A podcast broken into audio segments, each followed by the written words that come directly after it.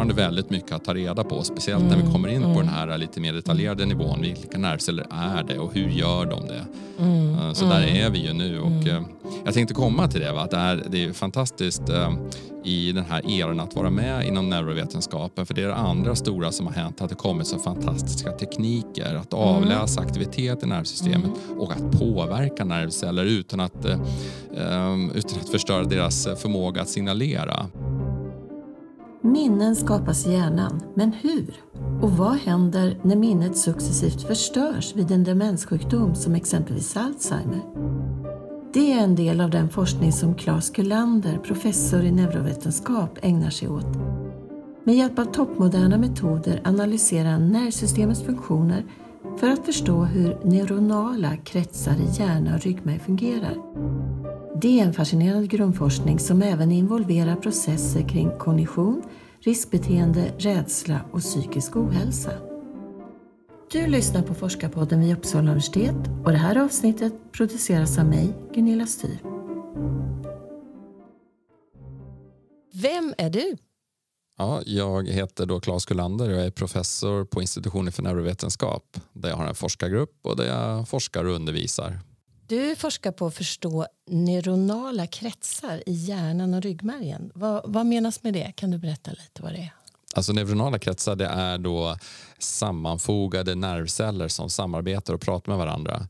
Så man har en typ av nervcell som har en viss uppgift i en sån här krets eller i en cirkel av samtalande nervceller kan man ju säga att kretsen gör då. oftast har den här kretsen, det är som, man säger, som en avdelad eh, region av hjärnan som utför en viss uppgift. Till exempel när vi sitter och pratar nu så har jag en liten krets i min som går från min hjärnbark ner till då, eh, motorneuron som sköter om muskulaturen och stämbanden. Så det är en slags krets. Sen har vi kretsar som tar emot information och sen har vi kanske de mest spännande kretsarna som processar informationen. Och det är mm. det vi brukar mm. kalla för kognitionen. Och du tittar på alla de här eh, nervcellerna? Precis, ja. vilket de är jättespännande att studera just och att hitta nervkretsar som går att studera där vi kan ta isär nervkretsarna för att förstå hur de funkar. Och då vill vi hitta de minsta komponenterna. Det är ju de här små nervcellerna som gör jobbet, men de gör jobbet tillsammans. Det är det som är oerhört fascinerande. Så egentligen är inte vi så väldigt upptagna med exakt vilken funktion vi studerar. Men eh, det är snarare själva nervkretsen. Men nu är det ju så att eftersom hjärnan är så fascinerande så det finns oerhört mycket att lära sig. Så vi kom in på väldigt spännande funktioner. Vi har hållit på ganska länge med ryggmärgskretsar när det handlar om att hur vi rör oss, hur får vi igång rörelser, vad är det för komponenter som verkligen styr rörelserna och vilket har väldigt stor relevans för ryggmärgsskadade patienter till exempel. Då vill man ju veta precis hur kretsarna är uppbyggda. Mm. Men på senare tid så har vi börjat intressera oss för kretsar som även då är kopplat till inlärning och minne. Hur fungerar det och vilka små komponenter ser till att vi faktiskt lär oss någonting? Och inte minst lika viktigt vilka nervceller ser till att vi inte lär oss något, det vill säga att, till, att vi kan glömma saker så att vi kan fylla på med nytt. Vad, hur, hur fungerar det på cellnivå? Okej, okay. det här med minne, har, eh, skulle vi kalla det för minnesforskare? Ja det, ja, det, kan du göra. Eh, vi, vi forskar om minnet och jag forskar om minnet. Ja. Vi forskar även om andra saker. Så att eh, vår egen beskrivning att vi tittar på funktionella neuronala nätverk är kanske det som ger ett, ett bra samlingsnamn för vad vi håller på med. Men uh, vi har ju hållit på med minnet några år nu så uh, då har vi ju blivit minnesforskare och uh, jag har absolut inga problem att kallas för det. Det känns ju som en ära mera. Det är ju oerhört fantastiskt att få studera minnet på det här viset. Men hjärnan eh, generellt är ditt område så att säga. Mm. Eh, och det har ju blivit allt större intresse under senare år, väldigt stort intresse under senare år för hjärnan och dess funktioner. Va, vad tror du det beror på? Ja, eh, jag tror i och för sig att människan alltid har varit väldigt fascinerad av hjärnan, även om vi har placerat mm. den på lite olika ställen i kroppen. Var sitter egentligen vårt medvetande? har ju legat i hjärtat och sådär.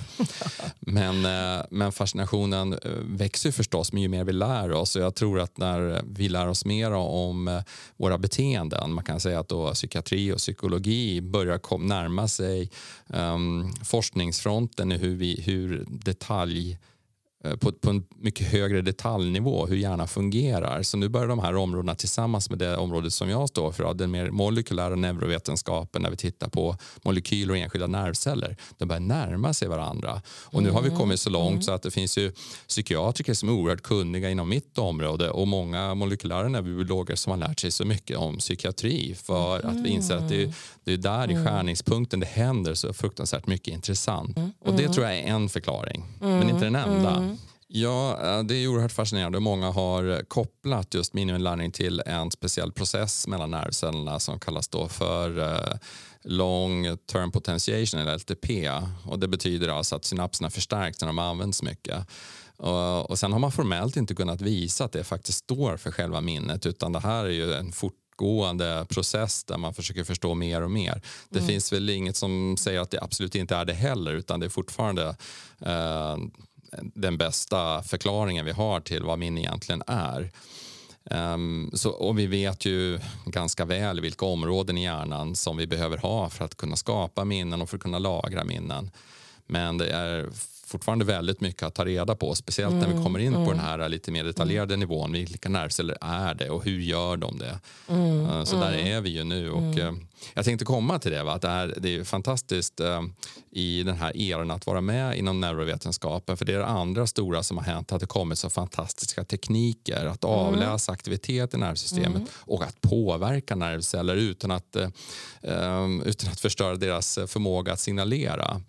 Så det är två sådana tekniker teknik. Va? Det är en sån här in vivo imaging, alltså där man kan titta i realtid när man utför ett beteende vad enskilda nervceller faktiskt gör. Mm. Det är det ena. Va? Mm. Och den andra är att med hjälp av um, raffinerade metoder föra in små ljuskänsliga proteiner i nervcellerna så man kan använda ljus för att få dem att bli aktiva eller inaktiva. Okay. Så man kan styra dem på ett helt nytt sätt.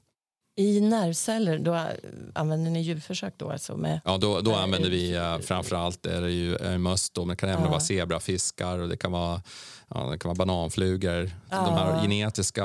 Um... Så fruktansvärt litet är det ju. Ja. Bär man sig åt då egentligen? Mm, det, det, kräver ju en, en hel del avancerad utrustning när det är så där litet. Då kan man ju säga att musen är en, av de större hjärnorna vi håller på med. Och den minsta kanske är den här rundmasken, va? C. elegans, där man har ungefär 300 nervceller som man kan gå in och manipulera och vara verkligen specifik då. Men annars är det ganska likt, så man kan studera nervkretsar lika väl i C. elegans som i, som i människan egentligen. Mm. Och kanske med mm. fördel i C. elegans. Det är ju lättare att uh, göra avancerade försök där man slår ut nervceller och det finns ju mindre etiska problemställningar när man har en rundmast som är någon millimeter och äter bakterier som inte uh. har, kanske har någon medvetande egentligen. Det, det, kan vi återkomma till. Vad är det egentligen? Men, har ni kommit så långt där också sen ni har studerat medvetandet? Ja, det är oerhört uh, spännande område och när det gäller molekylär neurobiologi och medvetande så är vi ganska långt ifrån uh, att komma dit. Men den, själva den uh, funderingen som jag tror uh, delas av väldigt många människor. Vad är det att vara medveten? Mm. Vad betyder det? Mm. Det, det mm. tror jag lockar många. Men vi kan inte förklara det. Vi tycker minne är tillräckligt eh, komplext att ta oss an. Eh, du och dina kollegor här i Uppsala i Brasilien mm. eh, har upptäckt en specifik nervcell i hjärnan som ska ha en sån här central betydelse för inlärningen. Eh, olmeceller mm. kallas de. Precis. Va, vad gör de? Ja, eh, man känner ju till eh, OLM-cellen eller OLM-cellen. Den är namngiven efter var cellkroppen sitter i ett mm. speciellt lager i hippocampus okay. eller sjöhästen som heter Orienslagret. Hippocampus sitter? Hippocampus sitter man kan säga på undersidan bakom ögonen i hjärnan okay. Eh, och är en struktur mm. då som är väldigt tätt förknippad med minne och inlärning. Så det har man också vetat väldigt länge. Så vi är i mm. rätt, vi vet att vi är i rätt område. Vi går letar efter nervcellspopulationen. ja, det Ja, det gör ju det. Och sen hittar vi den här OLM-cellen, eller OLM-cellen Um, det har varit problem att studera den här cellen. Man har inte kunnat riktigt få ett, ett handtag på den. Att kunna säga att här är just den cellen. Mm. Och uh, Vi och många andra vi använder genetiska verktyg för att kunna få in den här möjligheten att dels titta på hur de är aktiva och dels titta på um, när vi inaktiverar eller aktiverar dem. Mm. Um, och då hade vi då vi letade i och för sig efter sådana markörer men vi hade lyckan att hitta en sån markör och kunde då börja studera just den här nervcellen och se hur den agerar när vi lär oss saker. Okej, okay. ja. Och Ja, och då såg vi. Alltså vi använder de här eh, nya teknikerna för att dels stänga av den och dels eh, sätta på den vid olika tillfällen. Och, och, då kunde vi se alltså att den här eh, manipuleringen av olämsen gjorde att vi antingen kunde förbättra minne och inlärning eller försämra minne och inlärning. Mm. Så det verkar alltså som att den här cellen var som en liten grindvaktare. Vi kallar det för en liten grindvaktarcell. Mm. Så den mm. bestämde liksom, mm. vad, skulle vi nu skapa ett nytt minne, då var den här med och, och hjälpte till. Och, mm. och skulle, vi, skulle vi inte skapa ett minne så var den här också inblandad. Så den hade som två roller. Det finns en huvudcell i uh, sjöhästen eller hippocampus som kallas för pyramidcellen. Och det där därifrån allting utgår. Och den här lilla OLM-cellen är en liten inhibitorisk, alltså en bromsande cell. Så den mm. bromsar vilket inflöde pyramidcellen ska få. Som sitter, de som kan elektronik, som litet relä nästan. Mm. Så, som avgör vilken information som ska skyfflas in till, mm. till pyramidcellen pyramidcellen är, är, bra för minnet? Alltså. Det är den som Pyramidcellen måste vi ha för, för att uh, den är en del av, av ja. grundstrukturen i just kretsen för minne och inlärning i hippocampus. Ja. Och den grundstrukturen, då finns det andra celler som, som fyller på och påverkar grundstrukturen. Och det var det som vi tyckte var så väldigt spännande, att vi hittade en viktig komponent, vi vet var den sitter och vi har börjat förstå mm. vad den gör och vi vet att den hjälper oss att skapa bättre minnen. Och, det, mm. och den kan också vara med och se till att vi inte skapar minnen. Mm. Så det är som en liten strömbrytare för, för minne och inlärning. Mm. Och då eh, beror det på då, om det ska bli ett minne eller om det har redan finns ett minne. Okay. Då, då, då de här två vägarna Pyramidcellen ska få rätt typ av intryck och då är OLM-cellen med som en spelare och säger nej men det här känner vi redan igen. Okay. Här ska vi inte skapa någonting nytt, det nej. finns redan. Ja. Eller det här är nytt, här ska vi skapa ett minne. Ja. Och då bestämmer OLM-cellen vilken av de här två vägarna som ska dominera inflödet till just pyramid, pyramidcellerna. Så, så det är så ja, vår hypotes ja, ser ut, det är så ja. vi har byggt upp det. det här har vi, det är flera års forskning som ligger bakom det här jag berättar nu på ganska få minuter. Det, det, går fort, men det är, det är så fantastiskt spännande. Vi har gjort de första studierna, då hade vi inte ens, det gjorde vi inte i möss utan då gjorde vi skivor av hjärnor, mm. hjärnor och så lägger man dem i en liten petriskål och håller dem levande med eh, en tillverkad eh, cerebrospinalvätska, alltså den vätskan som hjärnan normalt omger sig med. Och då kan man mm. hålla vävnaden levande mm. och då kan vi sticka in små elektroder både i pyramidcellen och mm. i OLAM-cellen och så kan vi fråga vad har de här för relation till varandra? Mm. Och så har vi sett, mm. jaha, så här ser det ut och då har vi kunnat bygga den lilla kretsen. Mm. Och det var, det var ett väldigt spännande mm. fynd som vi gjorde 2012 redan. Men då tyckte vi naturligtvis att ah, kan det verkligen vara så här på riktigt också? Alltså det vill säga in vivo i, en, eh, då i en mus som går omkring och försöker skapa minnen. Kommer det vara likadant där? Mm. Och då använde vi oss av de här nya metoderna där vi förde in en liten fiberoptisk kabel och så hade vi manipulerat OLEM-cellerna så att de antingen då kunde bli aktiverade av ljus eller inaktiverade av ljus. Okay. Och då kunde vi se att när vi, när vi aktiverade de mm. här mm. cellerna då försämrade vi minnet. Mm. Och, och då, det var det vårt, det var ju märkligt. Ja, men då ska du komma ihåg att jag berättade att OLEM-cellen är inhiberande. Vad menar du då? Den hämmar. Ah, okay. Så ah. vi aktiverade OLEM-cellen, den börjar hämma Ja. Pyramidceller. I hjärnan har vi en gas och en broms. Ja, Antingen kör vi på, men kan säga att vi har ungefär 90% gas. Vi vill gasa, gasa, gasa. Och sen har vi 10% broms som säger nej men här kan vi inte gasa så mycket. Och du vet, för mycket mm. gas är inte bra för hjärnan heller. Då, till exempel epilepsi är ett tecken på att nu gasar vi på för mycket överallt. Okay. Mm. Utan vi behöver ha kontroll, vi behöver ha kretsar som är reglerade. Och mm. reglerings, mm. nivån på regleringen ligger oftast på just de här eh, hämmande interneuronen. De inhibitoriska interneuronen måste blockeras. Här ska vi inte göra någonting. Och det var precis vad som hände här. Så um, då såg vi alltså att då lärde sig inte mössen lika bra. Nej. Det blev för mycket. Mm. Uh, vi var inte så förvånade över att vi kunde manipulera en, ett minne så att det inte skapades något minne. Nej, att det var svårare nej. att lära sig. För det tänk, man kan ju nästan, om du tänker på en bil eller vilket annat system som helst, det är ganska lätt att förstöra det. Du kan ja. förstöra på många ställen ja. så funkar det inte. Exakt. Det är bra att jämföra med en bil kanske. Ja, ibland Gasa kan det vara. där. Ja. ja, jo, men det kan man ju säga. Med gasen och bromsen. Så eh, vi lyckades i alla fall eh, förstå att den här cellen är inblandad på något sätt. Men mm. vi, vi anade inte däremot att när vi gjorde tvärtom, vill säga att den inhiberade OLM-cellen Hämmade? Mm. Ja, när vi hämmade hämningen. Mm. OLM-cellen okay. fick inte längre hämma. Då Nej. lärde de sig bättre. Aha. Det var märkligt. Ja, vi, vi, dels ja. det första märkliga att vi trodde inte att vi skulle kunna förbättra minnet. Nej, vi nej. förstod att vi antagligen genom att manipulera de här kretsarna skulle kunna försämra minnet. Men utan att bli lika kloka som om vi även då kunde se att när vi gjorde det tvärtom, när vi lät pyramidcellen 4 eh, och OLM-cellen inte fick vara med och reglera, då fick mm. vi en mm. bättre inlärning. Ja, men då måste vi komma tillbaka till den här kretsen. Att då kommer de här... Från annat håll? Ja, precis. Mm. Då, då, ändrade vi på var någonstans informationen till pyramidcellen kom ifrån. Ah, ja. Så då gav vi dem större möjligheter att skapa nya minnen. Okay. Så då förstår vi att OLM-cellen är en, en kritisk komponent i de här kretsarna för minne och inlärning. Det vi, det vi däremot inte vet då, om man, om man skulle förbättra mm. minnet på det här viset artificiellt, mm. då kanske man fyller minnet alldeles för, Det kanske finns massa andra saker som vi inte mm. förstår att vi också mm. Eh, Eh, ställer till med när vi gör det här. Men det här är en del i alla fall. Eller hur? Det här ja. är en del i det här pusslet att förstå hur kretsarna faktiskt gör sitt mm. jobb. Hur många delar tror du det finns? Mm, den, den, frågan ställer vi varandra också, vi neuroforskare. Och då när man säger delar, då skulle jag översätta din fråga till att det här handlar då om populationer. Alltså man har en population som är en sak och då kan det vara 10 000 av en sort och så finns det en annan sort. Och, så, och skulle man säga då bara i sjöhästen eller hippocampus, hur många undertyper av nervceller finns det där. Och då vet vi att eh, ja, vi har i alla fall de, de stora typerna, så kanske vi har tio stycken.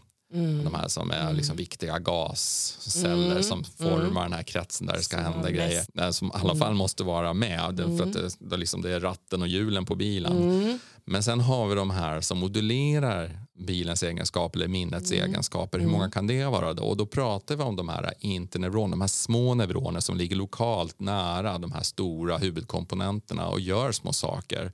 Mm. Och då börjar man titta så, och så tittar man i litteraturen så ser man att det kanske finns 20 stycken sådana komponenter just i hippocampus. Då. Uh. Nu har man kommit med nya tekniker som eh, profilerar alla celler i sjöhästen så man får ett, ett, ett begrepp om, ja, men om, man, om man säger att genetiken står för olikheterna så tittar man på vad är det för gener som uttrycks i alla de här neuronen, hur många är det då? då? Och då börjar vi förstå, vi har väl anat det förut, att det handlar inte om 20, det handlar kanske om 200 Oj. olika celltyper. Oj. som vi ska lägga pussel med. Det här är ju alltså ja. bara det här stora mötet Society for Neuroscience. Det lockar ju på 30 000 deltagare varje år. Det är mm. klart att det är inte alla som gör just det här men det är, det är ett stort forskningsfält mm. och många grupper och det finns tillräckligt att göra så det är bara att välkomna alla unga talanger in i området. Kom och hjälp.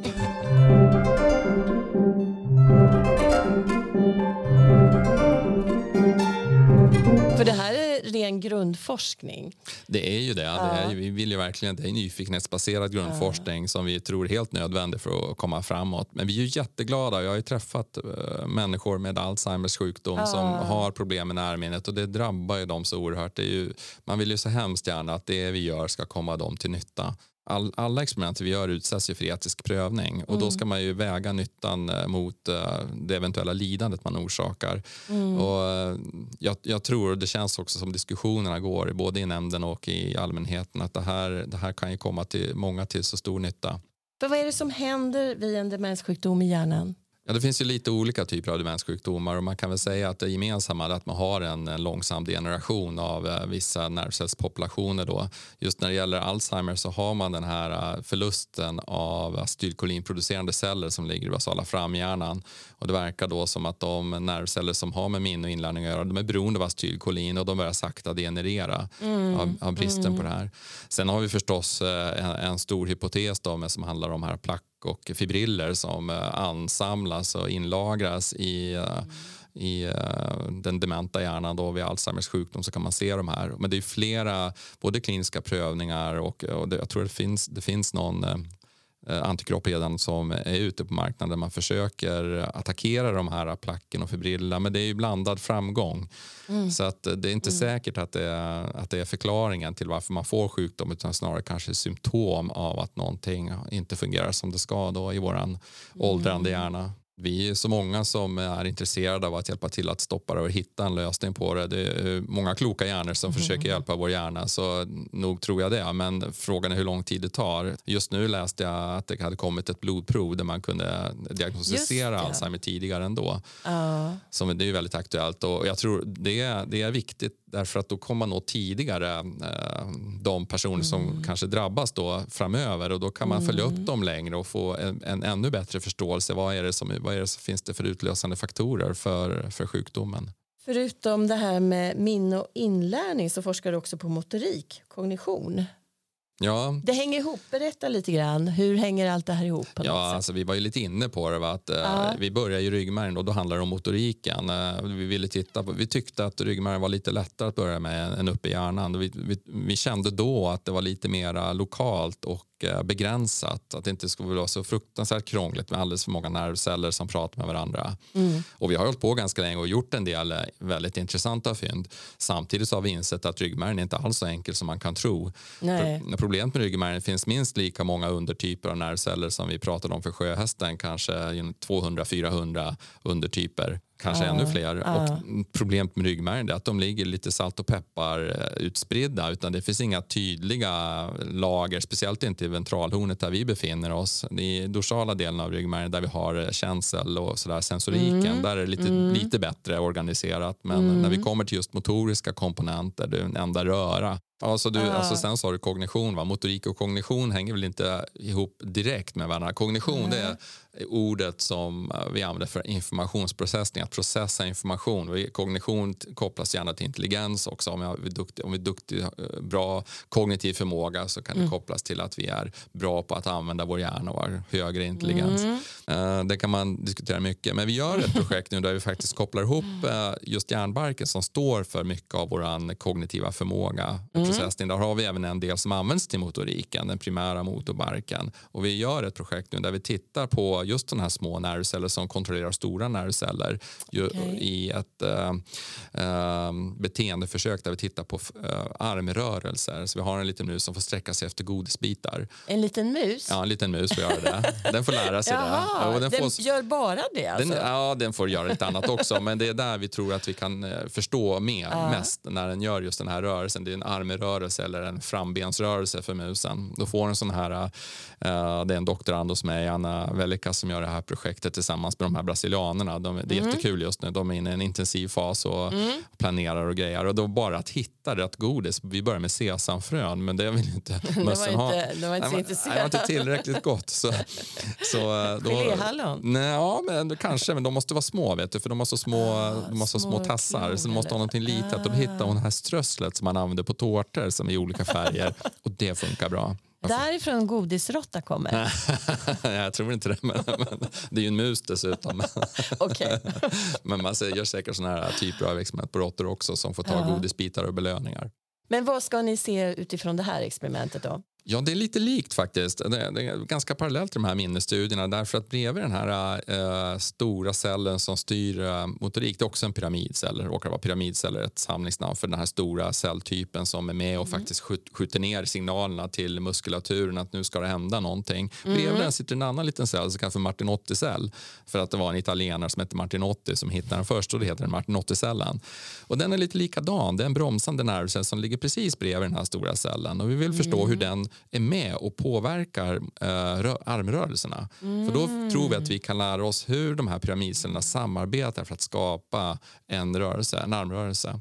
Och det som är mm, fina med okay. att titta på armrörelsen är att vi kan ju faktiskt vi filmar den här armen när den, när den går ut och då kan vi ja. i tre dimensioner se exakt hur den har flyttat sig. Ja. Och sen kan vi börja bromsa martinotticellerna eller aktivera dem så att de bromsar pyramidcellerna och se hur det påverkar mm. armrörelsen. Och så kan vi då samtidigt som vi gör det här titta på aktiviteten i pyramidcellen och det är det nya steget, det har vi aldrig gjort förut. Men nu kan vi se vad faktiskt pyramidcellen säger mm. när vi bromsar med martinotticellen. Vad händer då i pyramidcellen? Så har vi en speciell ny teknik som du var inne på, att det kallas för miniscope, ett miniendoskop. Det är ett mikroskop som sitter på kraniet på musen där vi, där vi filmar aktiviteten i pyramidcellerna när den sträcker sig efter den lilla godisbiten. Fascinerande. Ja, men visst är det. Ja, det är helt otroligt. Ja, det är helt otroligt. Vi är jätteglada uh. att vara med. Det, det, och vi, det är inte vi som utvecklar allt det här. Vi tar till oss vissa saker. En del saker utvecklar vi själva. Uh. Men det är många labb som ligger framme vid forskningsfronten och försöker. Men vi är snabba med att ta upp de här teknikerna. Vi tycker det är jättespännande. Mm. Så det är en, en mm. riktigt intressant period i neurovetenskaplig for, forskning mm. på, på många nivåer. Men denna pyramidcell verkar ha en väldigt otroligt central roll. Ja, det, man kan säga att allt. det är liksom huvudkabeln som, ja, som skapar. Ja, det är så. Precis. Ja. Så klipper man av den så... Ja, nej, men då är det kört. Det, det är inget bra. Nej. Jo, men då, vi, man kan ju få skador på både övre och nedre motorneuronerna, det vill säga pyramidcellerna och det, Mm. det leder till stora konsekvenser. Men förlåt, men jag tycker att pyramidcellerna är de tråkigaste i hela nervsystemet. Jag Jaha. ja. Varför det då? Nej, men de flyttar information från punkt A till punkt B. Ah, ja. Jag tycker det är intressant hur de får de informationen. får. Och det är själva, för mig ligger informationsprocessningen i de här interneuronerna som är med och modulerar vad pyramidcellen ska göra. Där, Mm. där tycker jag det är eh, både verkligt utmanande att förstå vad de gör men också väldigt spännande att försöka ta reda på hur det här går till. Senaste årtionden har, har också forskare börjat uppmärksamma hippocampus för betydelse för att reglera känslor Mm. och eh, upplevelsen av både ångest och rädsla. Som, eh, hur hur eh, jobbar du med det också? Vi gör Ja. det problem som vi forskare har. Vi är nyfikna av naturen och sen när vi någonting hoppar upp framför en som är jättespännande då är det svårt att, att vända Och ryggen till. Nej, men vi, är, vi är själva väldigt intresserade av kopplingen där och jag förstår varför du frågar. Vi har pratat om hippocampus som en struktur som är viktig för min inlärning och sen Mm. så helt plötsligt så börjar vi prata om ångest och det är samma struktur. Och vi har ju lärt oss en hel del faktiskt baserat på just de här OLM-cellerna att de finns inte i lika hög grad i olika delar av hippocampus. Så vi förenklar? Mm. vi pratar om ett område, det är min inlärning hippocampus men det är inte riktigt så enkelt utan hippocampus är, är, kan delas in i flera under, underdelar och då finns det en del så då, som den främre eller ventrala hippocampus beroende på vilken art vi pratar om som verkar vara mycket mer kopplad till emotioner, till känslolivet. Och vi ska ju komma ihåg vi ska komma ihåg att känslor är inte någonting som man bara har. Vi kan även komma ihåg känslor. Vi kan ju erinra oss saker. Ja, Det enkla exemplet. Ett minne, ja. Mm. ett minne av en känsla. Va? Så Det måste ju också skapas minnen av känslorna. Så nej, att hippocampus är inblandad i det, det är väl inte en alltför vild gissning. Va? nej. Sen har vi andra strukturer som eh, jag tror också i samhället nu, det kommer ut jättemycket kunskap och eh, folkbildare. Så när jag säger amygdala så är det många som redan känner igen det begreppet och den kärnan i hjärnan som är väldigt viktig för oss för att detektera faror.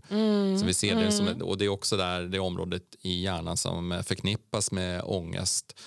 Eh, Så härifrån, utifrån amygdala så finns det väldigt mycket att lära sig och då vet vi att kontakten mellan amygdala och hippocampus och ventrala hippocampus framför allt finns där och är väldigt, väldigt viktigt. Så det skapas en krets där, där de här två komponenterna ingår som är viktig för känslolivet. Sen finns det flera strukturer som är inblandade. Frontalloben är också väldigt viktig här.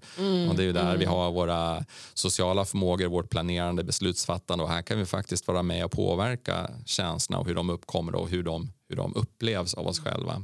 Det, det är nytt i så mått att vi har ju faktiskt publicerat ett arbete just om, eh, om rädslor. Eh, och, vi har, och den här OLM-cellen, när vi flyttar ner i ventrala hippocampus verkar den agera eh, som ett sätt för eh, för hippocampus att avgöra betydelsen av en fara. Så då har vi ju sett att då, när vi ehm, aktiverar den då får vi möss som är mindre rädda. Då verkar det inte som att de tar till sig rädslorna på samma sätt utan de går till saker som normalt sett en, en mus är rädd för istället. Så, så vi, det vi använder i en arena så har vi katthår i mitten på arenan. Och de här katthåren avger en lukt då. Ja. Det måste, och då måste det vara en Som katt det- som aktivt jagar. En jagande Ja. katt måste du ta. Annars så Nej, annars så struntar musen. ja, de avgör inte rätt sorts lukt som vi inte vet vad det är för nu, exakt. Men vi vet att katthåren är viktiga, så man måste välja dem rätt. Normalt sett en mus då som går i en sån här arena så har man en eh, en bunt med katthår i mitten. Då undviker de de här katthåren, vill inte komma i närheten av dem. Men sen då när vi aktiverar olämsen just i ventrala hippocampus, då, en annan region i hippocampus, då eh, struntar musen i katthåren. Bara Då är går, de inte alls rädda. Nej, då går de över har- katthåren och liksom går fram dit och sådär. Så de visar ju inte samma rädsla som en normal mus. Ja, det innebär ju att vi vet att i ventrala hippocampus så har OLM-cellen en annan typ av funktion. De reglerar någonting annat, nämligen då eh, rädslointrycken. Om det är även inlärning eh, av rädslointrycken håller vi på att ta reda på. Så vi, vi behöver göra fler studier, vilket vi håller på med, för att se vad är skillnaden i minne och inlärning och vad är skillnaden då i ångestbehandling. Och, mm, så, så det är, eh, våra studier har gett några svar men ställer ännu mer frågor som, som vanligt. Men jag tänkte säga det också att även i det här fallet så kan man vända på det. Va? Att om du eh, om du inaktiverar de här OLM-cellerna i ventrala hippocampus då blir mössen ännu räddare. Så att även här är det så här bi- bidirektionellt. Va? Du kan göra åt båda hållen. med- Gasa, bromsa. Exakt. Det finns överallt. Det är Den här balansen som är otroligt ja. delikat. Du tar orden ur munnen på mig för vi börjar ju se det här på fler och fler ställen. Ah. Att de här, eh, just de här typerna av inhibitoriska internor verkar reglera. Det är som en liten en växel att vi ska göra det ena eller det andra. Någonstans läste jag om det här med riskbeteende också. Det hänger lite grann ihop kanske med ångest. Mm. Eh, det är åt andra hållet. Det är Eller- ju det, de hänger verkligen ihop. va? Och, och, Ja. det, och det, den här frågan är väldigt intressant. Vad är det egentligen de känner? Vi kan ju inte fråga dem. Vi kan ju inte Nej. fråga mössen vad, är, vad är ni känner. Känner ni bara att ni är modigare eller känner ni att ni är mindre rädda? Var, var ligger det? Det är ju så motsatsförhållanden, att ta risker eller att vara rädd. Ja. För att du tar inte en risk om du är för rädd och säger nej, det här, här går gränsen. Vilka risker va? Jag Vad tillhör du för grupp då? Ja, jag, jag, är- du och jag är nog lite lika där eh, Gunilla, för jag har ganska låga nivåer. Inte, inte så lågt som, jag tror att det är en skala ungefär 3 till 20 någonting millimol per någon. Ja, nej men det var kanske ändå den här hängflygningskursen som jag gjorde i Alperna. Du vet, I Engelberg var jag och körde sån här glidskärm. Det var ju fantastiskt eh, roligt. Och, eh, och det gav mig en ganska lagom kick. Det var en gång då som skärmen inte vecklade ut sig ordentligt. Oj, Ja. det kunde du få världens kick. Ja, men då, Men, då, ja, vad men jag, hände då? Ja, men jag förhöll mig. Jag hade ju redan kommit upp i luften. Va? Så hade liksom Ah. in, intrasslingen på ena sidan vingen var redan... Ett, det var ju bara för att konstatera faktum. Det var intrasslad. Det var, inte, det var ju 70 kvar av skärmen så det gick ju bra att flyga. Ah. Men det var ju svårare att svänga.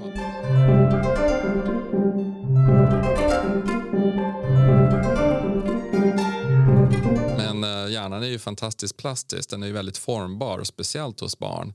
Eh, och jag, tycker det, jag tycker det är jätteviktigt att eh, just den här formbarheten hos barn är någonting vi ska komma ihåg. Det tror jag vi gör. Vi har ett bra samhälle för att eh, hjälpa våra barn att bli så bra som möjligt. Men jag har ju tryckt på ännu lite till. Jag har skrivit en barnbok om Ja, hjärnan. nu kommer vi osökt kommer vi in på det. Och den heter Hur funkar hjärnan? ja, precis. Hur kom den idén upp? Det börjar ju med att min, eh, min son, eh, jag har ju tre söner, min äldsta son Arvid, när han för några år sedan så frågade han vad jag håller på med och så berättade jag att ja, men jag, jag forskar om hjärnan. Så där. Jaha. Ja. Och då kom ju följdfrågan direkt, så, men vad är en hjärna? Nej, men då så frågade och så började jag förklara då så här, ja men du, den sitter här uppe, den känns som smör och lite sånt där och efter 15 sekunder kanske sa han, ja men pappa det räcker. Det blir, det, blir liksom för, det blir för tråkigt. Då tänkte jag, nej, jag måste nog göra något slags material som vi kan titta på. Och då blev det ganska snabbt tankarna runt en bok med bilder som eh, på en ganska enkel nivå förklarar vad hjärnan är för någonting och vad, vad som finns inuti där och vad de här olika delarna av hjärnan gör för någonting. Och jag har ju haft som, som grej länge att jag läser för mina barn på kvällarna.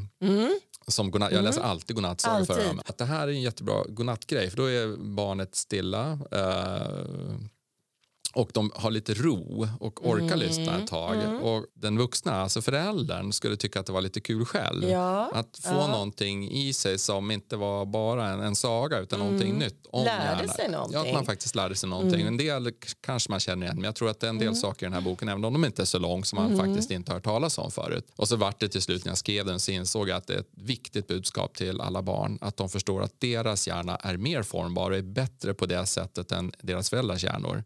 För, Mm. för att hjärnan ska få utmaningar och skapa de här generella mönstren av eh, livet runt om oss och livet inne i oss också som de Mm. behöver göra. Ja, nej men, eh, eh, vet du hur den har mottagits generellt? Nej, men jag tycker att eh, jag är jätteglad för att den har ju ehm, alltså dels sålts på olika evenemang. Jag har ju ett samarbete med and Brainwalk. De har ju varit, jag har fått lite pengar av dem och sen Just har jag varit i kontakt med någon om den här boken. Så jag har varit där på ett av deras tillställningar och, och det var jä- jätteroligt. Det var många som var intresserade av boken. Börje Salming finns på bild, han håller i den här boken så han har köpt ett exemplar. Det, det händer väl nästan alltid när man är ute och pratar lite mera öppet när det, när det finns en publik som är väldigt eh, spridd så att säga i, i samhället. Det kommer alla olika samhällskategorier dit. Um, som jag sa, jag nämnde exempel när det kommer fram en Alzheimer-sjuk eh, person och, och pratar med mig om det. Och det, det var, för mig var det eh, jättebra att, att, få, att få träffa sådana människor. Och ehm, den här personen berättade för mig att hennes minne var hennes man som var med henne. Så han stod ju bredvid henne. De hade verkat utvecklat ett jättebra samarbete för att hjälpa till med just den här minnesproblematiken. Men det blir tydligare verkligen eh, vad det får för konsekvenser då när man inte har ett fungerande närminne. Men vad är ditt nästa steg? Vad, är det fler barnböcker på gång? Eller är det den här stora breda forskningen som fortfarande, Ja. grundforskningen? Alltså det, det, tack för att du säger stor och bred. Vi upplever oss lite, lite väl begränsade ibland. Vi tycker att vi, vi tittar bara på den här kretsen. Och, men vi gör ju det på flera ställen gärna. Ja, så på sätt och vis så. blir det ju brett. Och ryggmärgen? Och ryggmärgen också, tack. Bra. Eh, Nej, men eh, så, så, vi fortsätter där och, och, jag tror att vi kommer att fortsätta att försöka vara med väldigt specifika konkreta frågeställningar. Jag älskar ju det. Jag vill kunna ta på problematiken och liksom se nervcellerna. Det är liksom där brinner jag. Men eh, när det handlar om, om barnboken så har, eh, så har vi planerat redan bok två och tre. Också om hjärnan? Ja, det handlar om hjärnan, mm. absolut. Ja. Egentligen finns det en hemlig plan på tio böcker. Men är det sant? ja, det gör det. Men vi får se hur långt vi kommer. Om, så här, bok två och tre är planerat så här att bok två tycker vi att det jätteviktigt att komma med en barnbok för eh, när hjärnan blir sjuk, ska den heta. Så då tar vi upp olika Eh, problem som uppkommer när hjärnan inte funkar som den ska. Mm. Till exempel mm. stroke mm. eller Parkinson, äh, ångest och schizofreni. Och den här, just den här andra boken ska jag skriva tillsammans med Åsa Konradsson Goiken som finns här på Uppsala universitet. Mm. Hon har en bror då som är drabbad av schizofreni så hon har jättemycket att bidra med. Hon är jätterolig mm. att samarbeta med. Så vi skriver den här boken tillsammans då som är Kali, vår mm. illustratör som är superduktig. Jag måste få berätta om tredje boken också ja. för det, det, är, ja. det, är, det är jätteroligt. Och då har jag i min första bok bett då de eh, som läser den att skicka frågor till mig om hjärnan. Så den tredje boken ska heta Barns frågor om hjärnan och där vi ska ta upp dem och försöka svara på några av deras frågor. Spännande. Mm, tack. Tack så mycket. Ja, tack själv. Du har lyssnat på Forskarpodden med forskaren Claes Kullander. Följ oss på iTunes eller i andra poddläsare. Kontakta oss gärna i sociala medier på hashtag forskarpodden eller på universitetets webbsida uu.se forskarpodden.